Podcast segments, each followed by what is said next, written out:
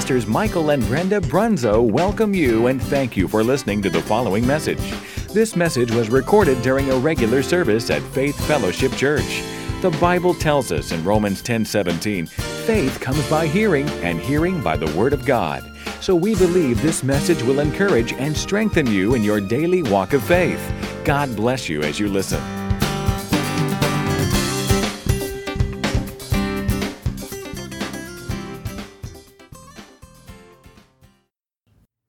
Matthew 7 24. I'm going to be reading out of the HCSB, the Hollis Christian Standard Bible. Hollis asked me, he says, I don't know what Bible you're reading, but it, I can't follow you with mine. So I decided to use this passage from his Bible this morning, and he don't have his Bible with him.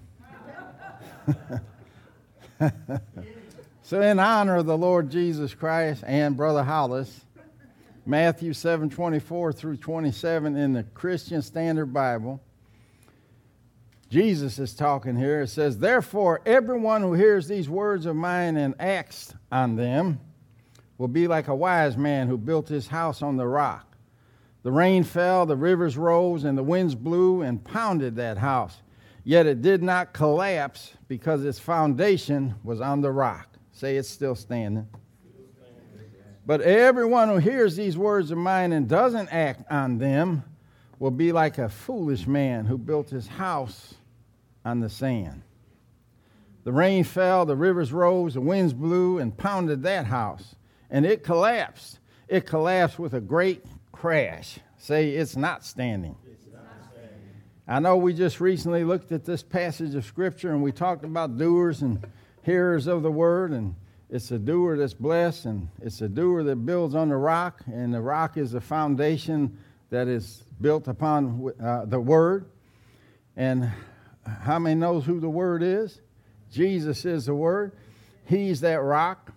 And you know, when Jesus was at uh, Caesarea Philippi with his disciples, they were taking a little breather he asked them, Who do men say that I am? And they were all throwing out guesses. But Peter spoke up and said, Thou art the Christ, the Son of the living God. And, and uh, Jesus said to him, Simon Bar Jonah, flesh and blood has not revealed this to you, but my Father who's in heaven. In other words, this revelation didn't come from anybody you know or any books or anything. This had to come from heaven because nobody else knew it till now. And so he said, Upon this rock, Peter, the, the rock of the revelation that I am the Christ, I will build my church. And the gates of hell will not prevail against it.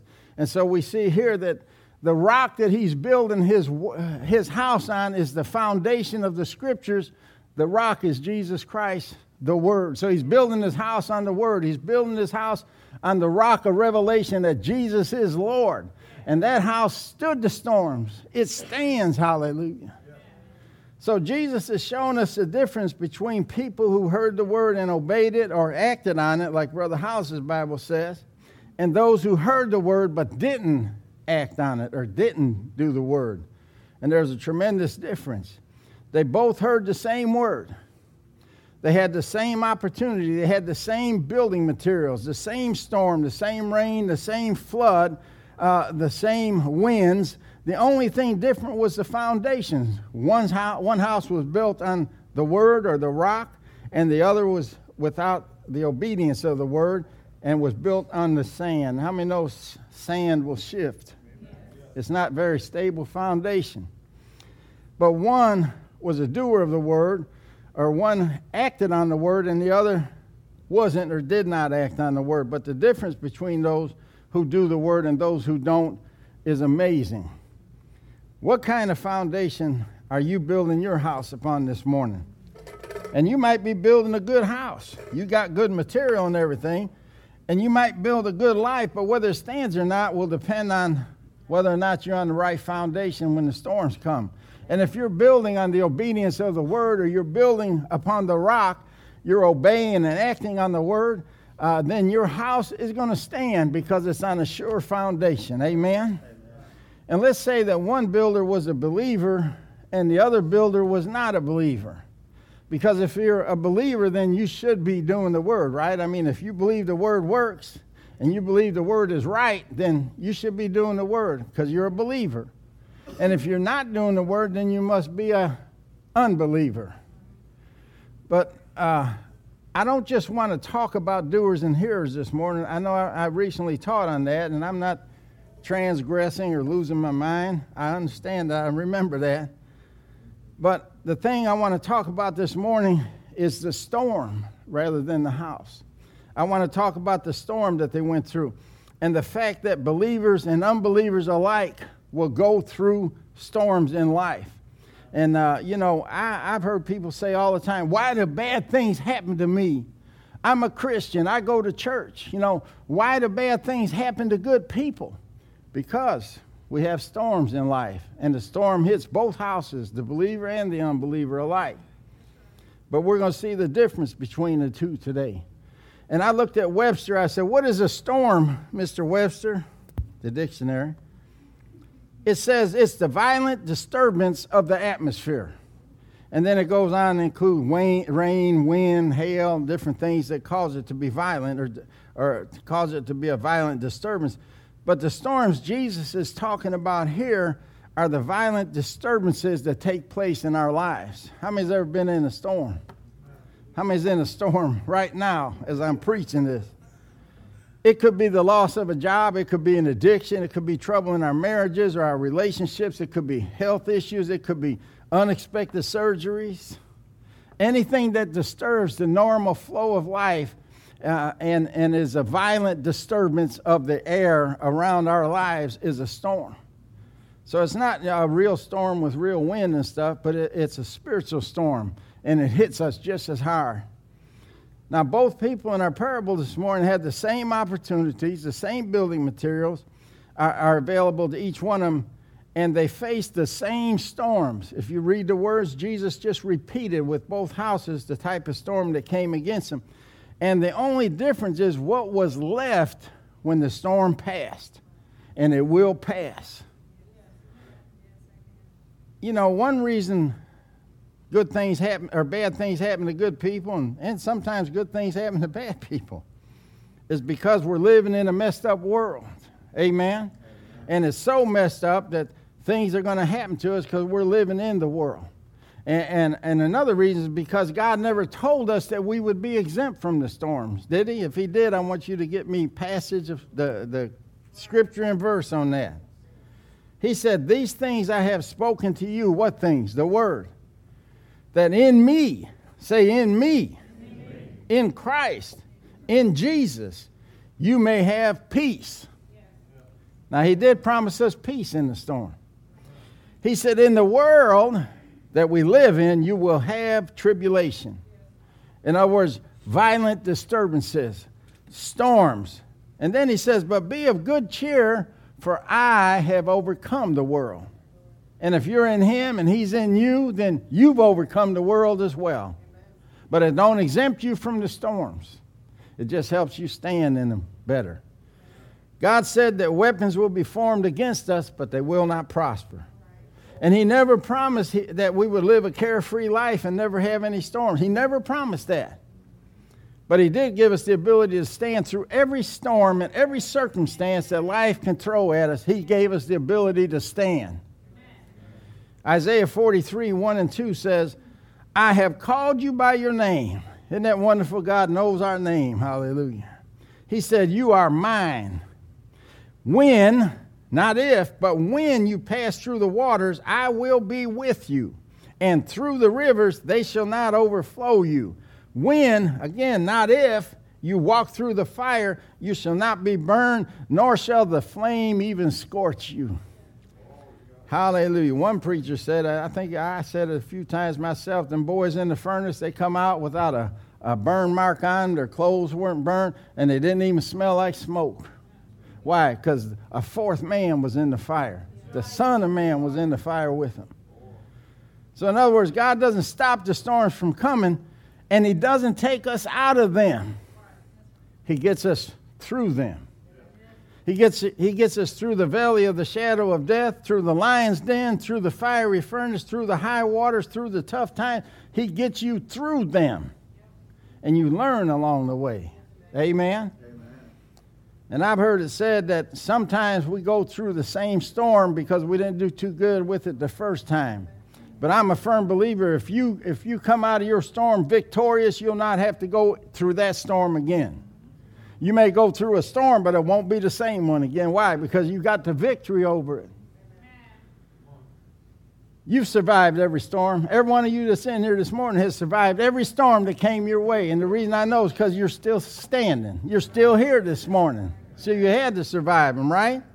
Hallelujah. And I don't know exactly what you've been going through, but like Mark Hankins said before, he said, I can tell it wasn't good. but according to the parable this morning, if you stand a believer and an unbeliever side by side and let them go through the same storm, when it's over, one will be standing and the other one won't. Who's going to be standing this morning? You know, some of the same storms you've been through has destroyed other people. Stop and think about that a minute. Uh, some of the same storms that you've been through, maybe going through right now, have literally destroyed other people's lives. I mean, they took to drinking, they took to drugs, they got addicted, they lost their house, they lost their car, they lost their job, they lost their family. Same storm that you went through, same storm you're going through now. And the only difference is you didn't go through it alone. God was with you when you went through yours. You walked with God and acted on the word, and that's what got you through the storm. If I've learned anything as a Christian and a pastor, I've learned this. You don't make it through the storms of life by accident, not by happenstance, not even by good luck. It's only because of faith in God and the Word that you're able to stand and you make it through your storms. If you haven't learned that yet, you will. Doing the word and having God on our side, like I said, doesn't stop the storms from coming, but it's what gets us through the storms of life. No matter how bad it seems, if you look hard enough, you will see God at work in your storm. And you'll see a lesson in your storm that you're supposed to learn. Every storm. And, and uh, you know, He's strengthening us and so that we can stand. And sometimes the greatest power, and a lot of people don't believe this because they think power is uh, some type of forward momentum that just barrels through everything, you know. Uh, but sometimes real power is just the ability to stand. Sometimes just standing through something is harder than anything you have to do. And I'm telling you, there's power to stand in God when God is with you in a storm. And here's another thing I've learned as a pastor most Christians, because of pride, would never admit it when they're in a storm. Amen. Amen. Whether it's financial storm, physical, emotional, relationally. And, and I'm going to tell you this you should never be ashamed because you're in a storm. But we think that when we're in a storm, uh, we think that it shows a lack of faith or it shows a lack of strength or it will show me as being somewhat weak, and I don't want to have that appearance to anybody. But, but I'm going to tell you something right now. We all go through storms. I don't care how bad you are, you go through storms. I don't care uh, how weak you are, where you came from, what side of the tracks you were born on, you go through storms. We all need help in the storm. Amen. And, and because of pride, the, the stinking pride of the devil, that he puts on you, he say, don't say nothing to nobody because he knows that you could get help from somebody. He knows that somebody will have the right advice for you. Somebody be able to pat you on the back, uh, give you a hug, tap your shoulder, say, You're going to make this storm, man. I'm going to help you make it. Me and Jesus are going to help you make it through this storm. The devil don't want nobody to tell you that. He wants you to think you just defeated. There's nothing you can do but hump up and take it. And sometimes you do just hump up and take it. Sometimes you do stand, but you stand in faith. Amen. Amen. And according to some people, help me, Jesus. And some preachers, famous preachers, television evangelists, according to them, they've never had a bad day. But I say, liar, liar, pants on fire. Who you kidding? You better leave fantasy land and come back to the real world because I don't know where you living. Because if you tell me you never have a storm, you never have any problems, then you're a liar. Or you're on the devil's side and he's not coming against you. You ever hear of a guy by the name of Elijah? Would you say he was a man of faith? Well, I mean, these preachers done elevated themselves above Elijah and Paul and King David, and, they say, we ain't never had no problems like they did. So I, I must have more faith than they did. Liar, liar. Pants on fire. Thank you for finishing that for me. Elijah, a mighty man of God. James tells us that Elijah was a man that was subject to the same feelings and emotions that we have. He was just like us, that great man of faith. And, and, and the Bible says he was just like us. He felt the same things we do, he went through the same things we do. And he's a great man of faith. Same problems that we have, same storms that we have. Elijah.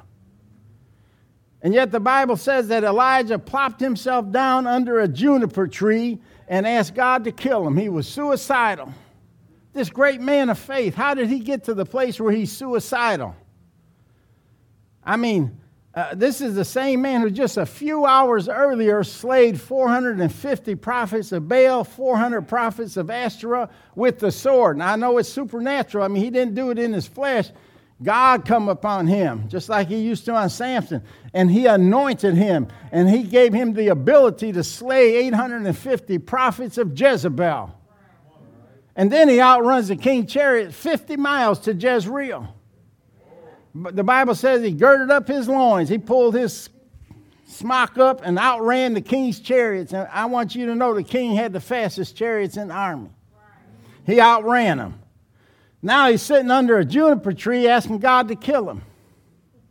Why? How could he get to that place so quickly?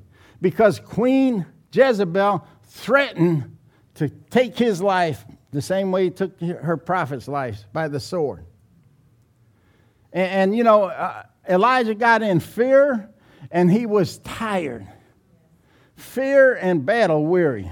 When you're tired, and, and you're battle weary, you've been standing and you've been fighting all the time, uh, sometimes you'll feel a little depressed. Sometimes you'll get into a little fear because he was worried about Jezebel. That, that woman Jezebel, he was worried about her after he killed 850 skilled prophets. You know, they carry swords too. And he killed them all. Now he's worried about one little woman. Why? He was just at the place, he was wore out. He couldn't swing his sword one more time he couldn't kill another prophet. And there's times when I get weary, and there's times when even I worry. This great man of faith here. And it's caused by uh, fear because uh, fear is a manif- or worry is a manifestation of fear. If I wasn't afraid of something happening or not happening, I wouldn't be worrying about it. But I'm willing to admit to you this morning that there's times when I get into worry. My life ain't a bowl of cherries. I, I go through things just like you do, just like Elijah did, just like the great apostle Paul did. I'm not, no, I'm not any better than you are. And I said a couple weeks ago, uh, it was a pastor's appreciation day. I said that we were like bus drivers. People get on and people get off, and we just keep driving the bus. And someone told me that sounded kind of cold. And when I thought back on it, I thought it did. But I didn't tell you the whole story. I never said that it didn't bother us when people get off the bus. I never said it doesn't hurt us or grieve us when people get off the bus.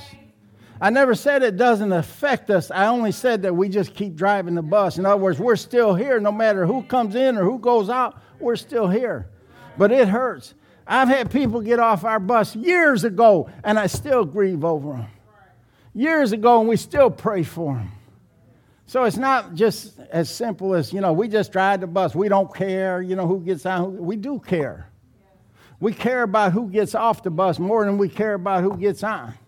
Because we don't know the people that are getting on. We don't have a relationship with the people that are getting on, but we have a relationship with the people got off. Sometimes for years we've had a relationship with them. We've, we've uh, uh, shared things with them and their families, and their families shared things with us for years. And it's like you lost a family member. Uh, you know, like a funeral, it feels like sometimes. So, yeah, we drive the bus and we're going to keep driving the bus, but we do care who gets off. Don't get that part wrong. And there's times when we feel like we want to give up and sit under that juniper tree like Elijah did. As a matter of fact, there's times when I did sit under that tree and have myself a little pity party. Queen Jezebel threatens to kill Elijah by the sword, just like he did her prophets. And this mighty man of God gets in fear and runs away and gets under a juniper tree and says, I've had it. Take my life, God. I don't want to live anymore. I couldn't imagine a man of God like that, a man of faith that performed the miracles that he did, get to the place where he just wants to quit. But it can happen to the best of us. Even those television evangelists, it could happen to them. And when it does, they don't tell you. But I got the inside story on some of them. I know some diseases they fought, I know some surgeries that they had and yet they get up and smile in your face and act like they don't, they don't have a care in the world. I want you to know that you're going to go through some storms. I want you to be ready for them. Even God says, when, not if. You're going to go through some storms, but you're not going to go through them alone. You know, when your life is threatened by an incurable disease or you're facing major thir- surgery or you're getting tested for cancer, that could get you in fear. I don't recommend that you do it, but I know it's a natural response that we have to overcome. It don't go away by accident. Maybe when your finances are messed up and your job is being threatened, it's easy to lose faith sometimes. And maybe when your relationships are threatened or when you've been fighting one battle after another and you're wore out and you get to the place where you just want to sit under a juniper tree and give up. And I know God said that He'll never put anything on you that you can't handle. But I'll tell you what, He's come close with me a few times. I know you're going to sit there and act like you don't know what I'm talking about, but you can sit there and lie if you want to, but I'm willing to admit it. When you're, uh, when you're battle weary and your body is tired, you can get discouraged. I don't care who you are. Great man of faith, great woman of faith.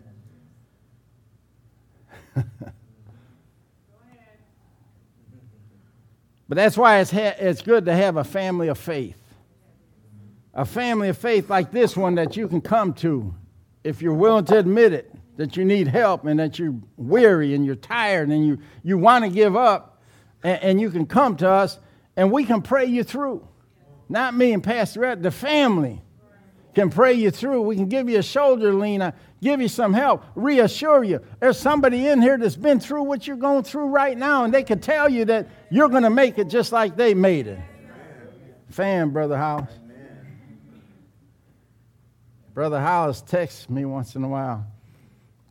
He calls me fam. I ain't hip on all the latest jive and stuff, but I can tell he means family. See, Hollis came here and he found a, a family, and that's something he needed. He's got his own family, but he don't have them here. But he's got a family now. Amen. Hallelujah. You know, I can't tell you you'll never be in a storm, but I can tell you you'll never be in it alone. I'm not going to lie to you. I, you know, I can't tell you you'll never have a dark night, but I can promise you this joy will come in the morning. I can't tell you no weapons will be formed against you, but I can tell you they won't prosper. I can't tell you you won't get knocked around in the storm because you will, but I'm telling you when the storm is past, you'll still be standing because of who you're in the storm with. And there'll be times when your faith is tested and when you have to ignore your feelings. How many's ever had to ignore their feelings and believe the word? And, there'll be times when only your faith in God and doing the word will sustain you and get you through what you're going through.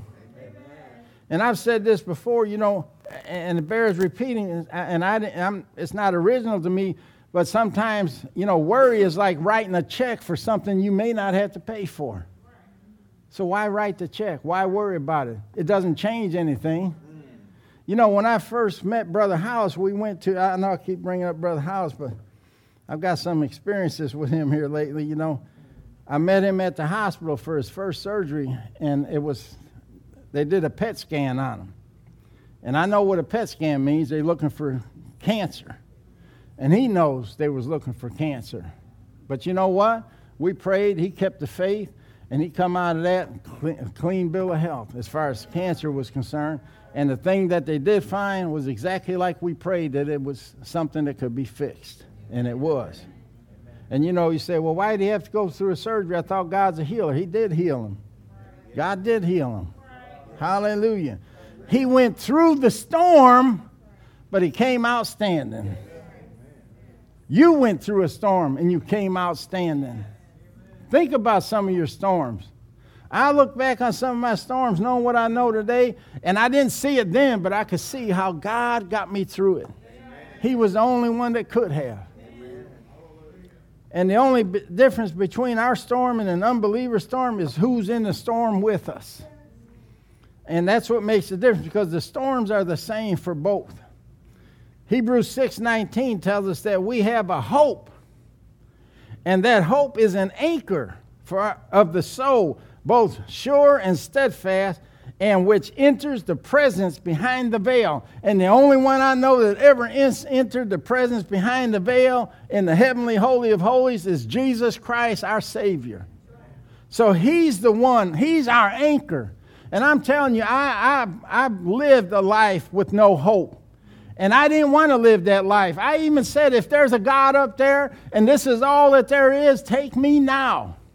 I don't even want to be here. I don't want to live life without a hope. We have to have something to hope for. We have to have something to look forward to, or we'll stop. We'll quit going forward. And that hope is Jesus Christ. I have a hope no matter what kind of hell I go through on this earth, I'm going to see the one that went beyond the veil into the presence of the Holy One. I'm going to see him. Hallelujah. That's our hope. He's the anchor for our soul. And when I start drifting in the storm, I'm grabbing onto that anchor because it's sure and steadfast. I don't know if you know anything about ships or boats. Sometimes you have to ride the storm out, and sometimes you can throw that anchor and then just let that thing, whatever way the wind is blowing, until that anchor catches hold, and then you stand. You're steadfast and sure till that storm is over. And sometimes you find a harbor. Sometimes you ride the storm out. Uh, as long as you're not near rocks or a shore or something, it all depends. But I'm telling you what, it's nice to know that I got an anchor when I need it. Hallelujah. And you'll never appreciate or esteem the value of an anchor until you feel the force of the storm. You'll be out there with no anchor and feel the force of that, force of that storm, and you'll wish you had an anchor. You'll wish you had a hope. Because it's that hope that's going to get you through. In our opening scripture, Jesus was telling the disciples that everyone has storms. Look at your neighbor, say, even you. And uh, one house we read about was a man that was, that was doing the word. He was faithful. He went to church every time the doors were open. He paid tithes. He fasted. He done the right things and he done things right. But he was still in the storm. And that's the point I want you to get. There's nothing wrong with you because you're in a storm. There's nothing wrong with you because things are happening in your life. The devil's getting in your marriage and he's getting in your kids and making them act crazy. There's nothing wrong with that happening to you. Proverbs 10:25 says when the storm is swept by, the wicked are gone, but the righteous stand firm forever. Hallelujah. And sometimes God will calm the storm, and sometimes He lets the storm rage and He calms you and gives you peace in the storm. But either way, He always helps us through it. And I've been in storms, I've been in situations. I mean, my job was threatened, and so and so is going to buy out, and we're going to be on the street, and this and that. And I just go through it smiling and happy, keeping my joy. And people ask, How could you be so calm? You're about to lose your job because I have an anchor. and when the, when the winds start blowing, I know I have a hope. And I, I, I don't want to lose my job. I don't want to start over. But when you have a hope like I have, then if I lose this job, God's got another one for me because my hope ain't in the job, it's in God. My anchor ain't in the job, it's in God. And when you have that anchor, when you have that hope, then it doesn't make any difference. If, if I lose this job, God's got a better one for me. Amen. And so I put my faith in Him. Amen. Amen. He never lets me down. Amen. And then Jesus told us about another man that does his own thing. He hears the word, but doesn't act on it. He attends church when he feels like it. He fasts from the time he goes to bed till the time he gets up. He pays tithes if you don't need the money for something else. And Jesus said when the storms hits this guy's house, he's in trouble. He said he fell and great was the fall of that house. It wasn't just a just fell over. I mean, that house got obliterated. He said it was great.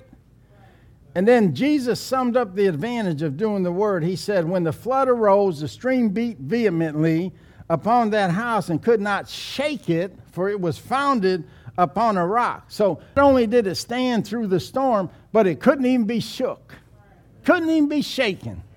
And God said in the last days, and it's going to be happening real soon here, He said, everything that can be shaken will be shaken. But we can't be shaken because we're on a solid foundation. We stand on the rock. We don't we can't be shaken, let alone have our house blown over.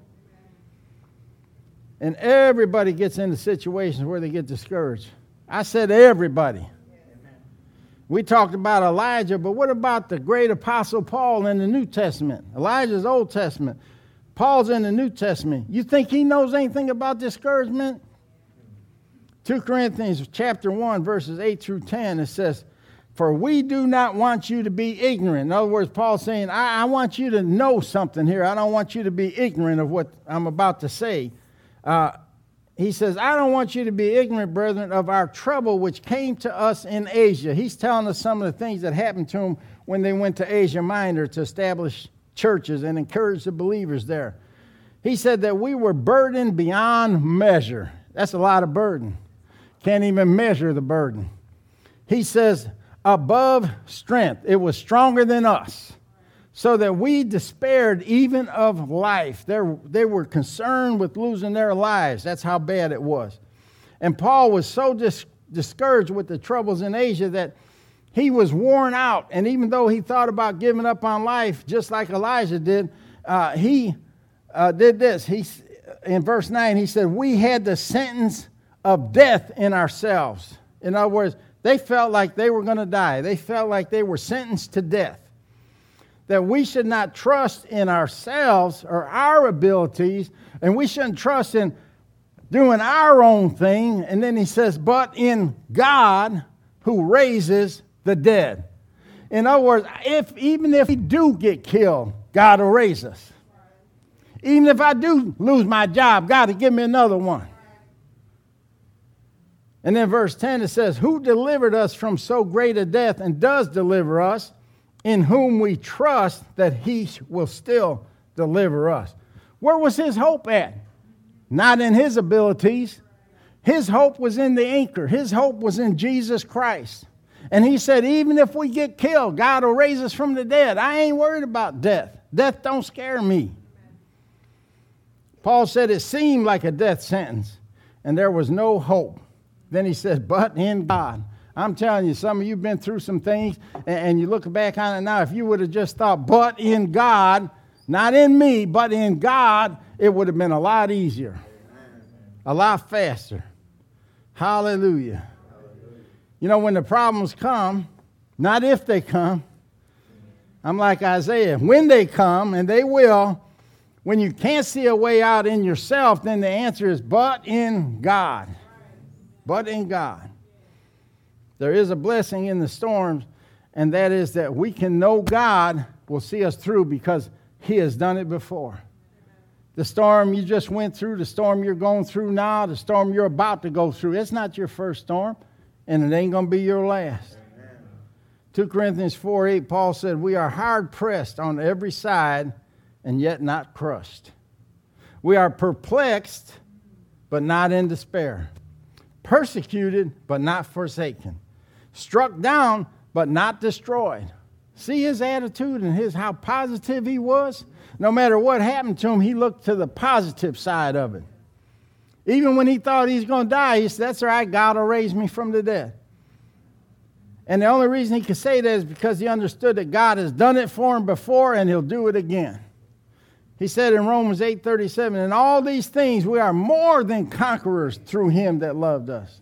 Not just a conqueror, but more than a conqueror. And as we look at the examples that we have in the Bible, I find it amazing the way Paul and Elijah and David and all the others, they didn't just mope around and become victims of their circumstances. Remember Paul and Silas at the midnight hour? I talked about that, I think, Wednesday night. I mean, it looked like it was over for them. The inner prison, chained in stocks, beaten, bloody, sore, hurting. And what do they do at midnight? The darkest hour of the night, they begin to sing praises unto God. And they sing them loud enough for the jail, all the people that were in jail, the prisoners, to hear them. And then God shook that prison, opened all the doors, loosed all the chains and the stocks, and everybody was able to just walk out. But they didn't, because the jailer would have got killed if they walked out, they would have sentenced that jailer to death. And matter of fact, he pulled the sword out, was getting ready to fall on himself because he didn't want to be tortured for letting the, the prisoners escape. And Paul says, Don't harm yourself. He said, We're all still here. And then that jailer fell down and he said, What must I do to be saved? And Paul preached the gospel. And not only the jailer, but his whole family heard the gospel. His whole family got saved. All the prisoners got saved.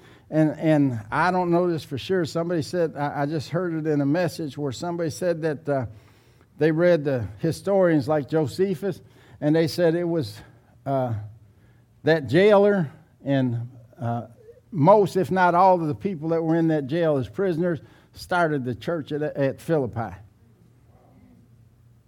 And were elders in the church at Philippi.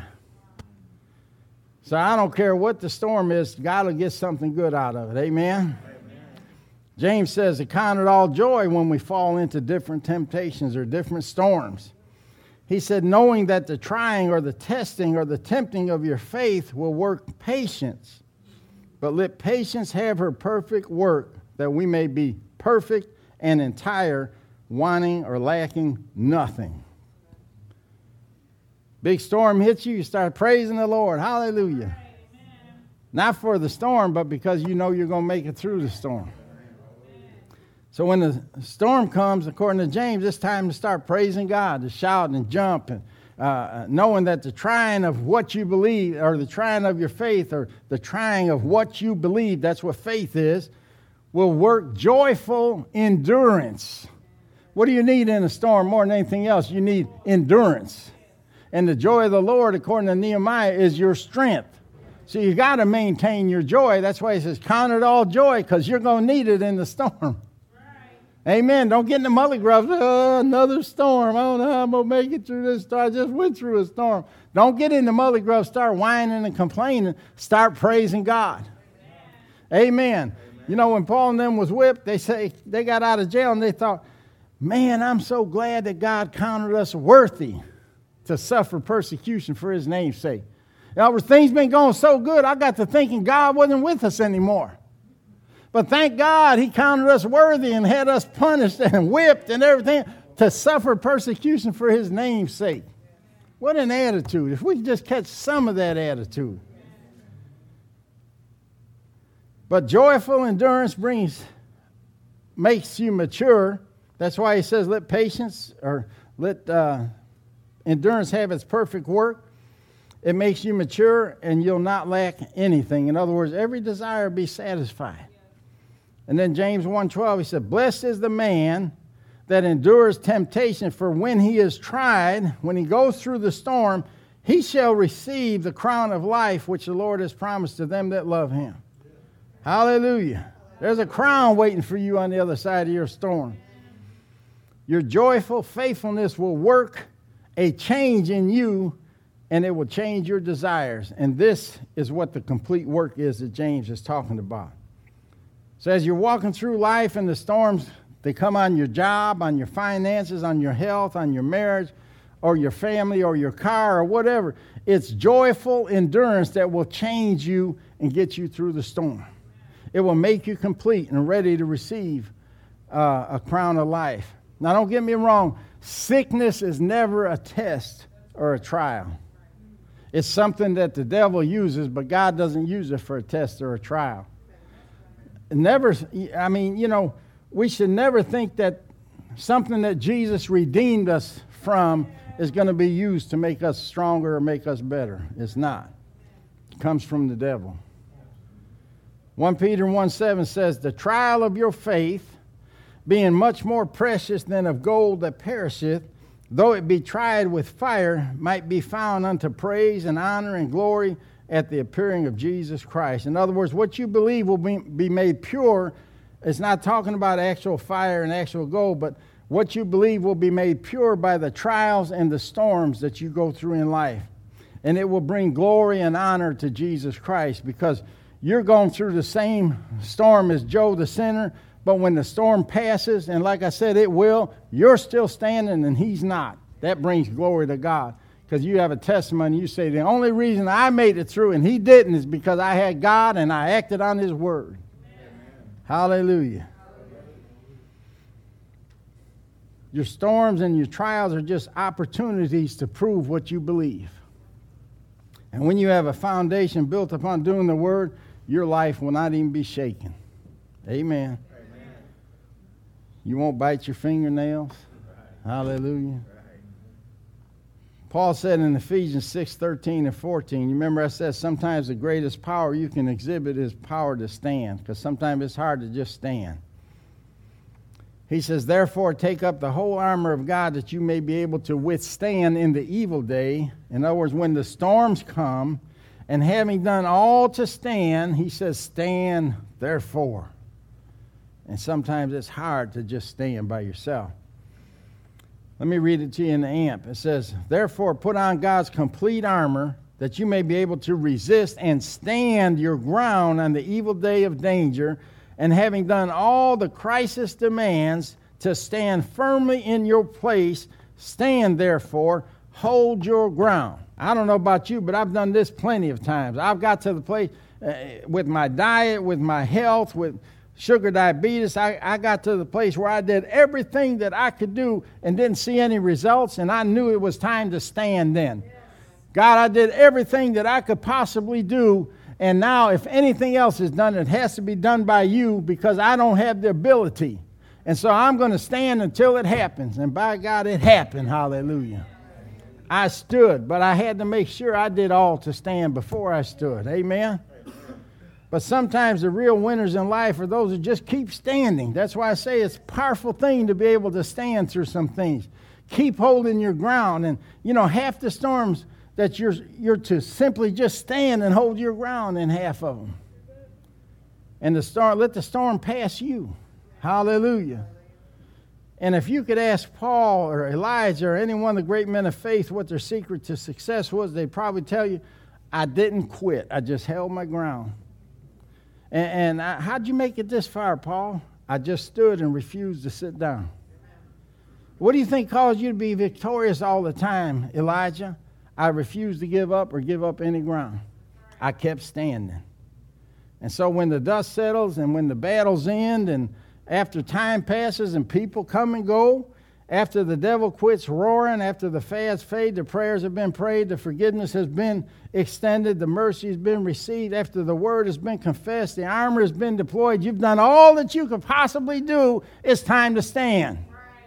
And like uh, God told, uh, or Moses told the people of Israel at the Red Sea, stand and see the salvation of the Lord. They'd done everything they could do. They had the Red Sea before them and Pharaoh's armies behind them. And they said, Now what? There's nothing else we could do. We're dead.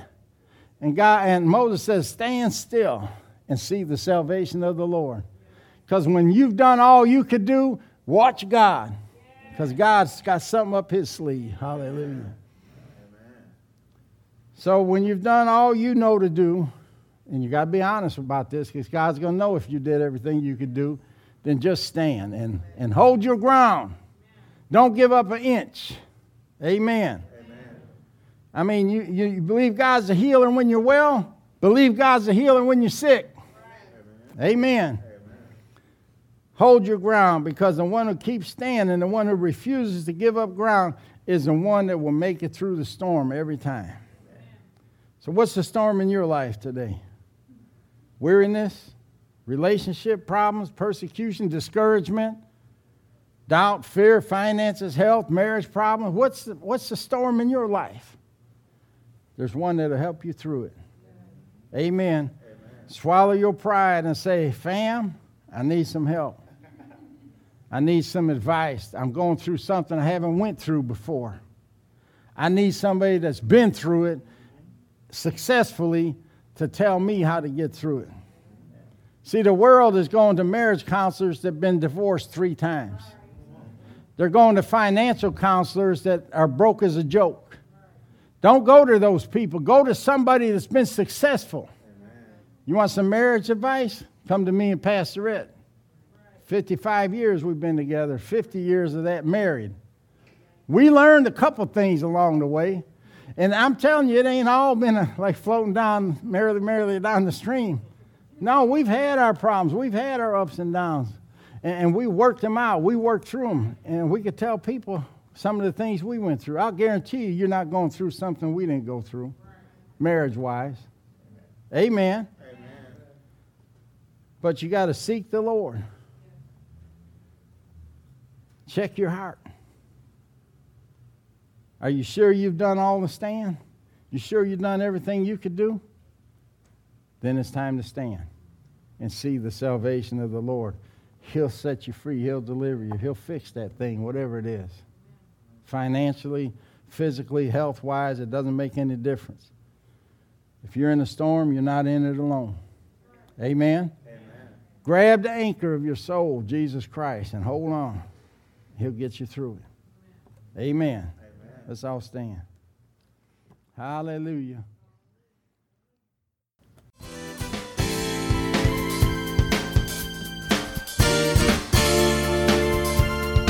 This concludes this message. Thank you for listening. We pray that it's been a blessing to you. For more information about FFC or its ministries, please contact the church office. God bless you, and remember, Jesus is Lord.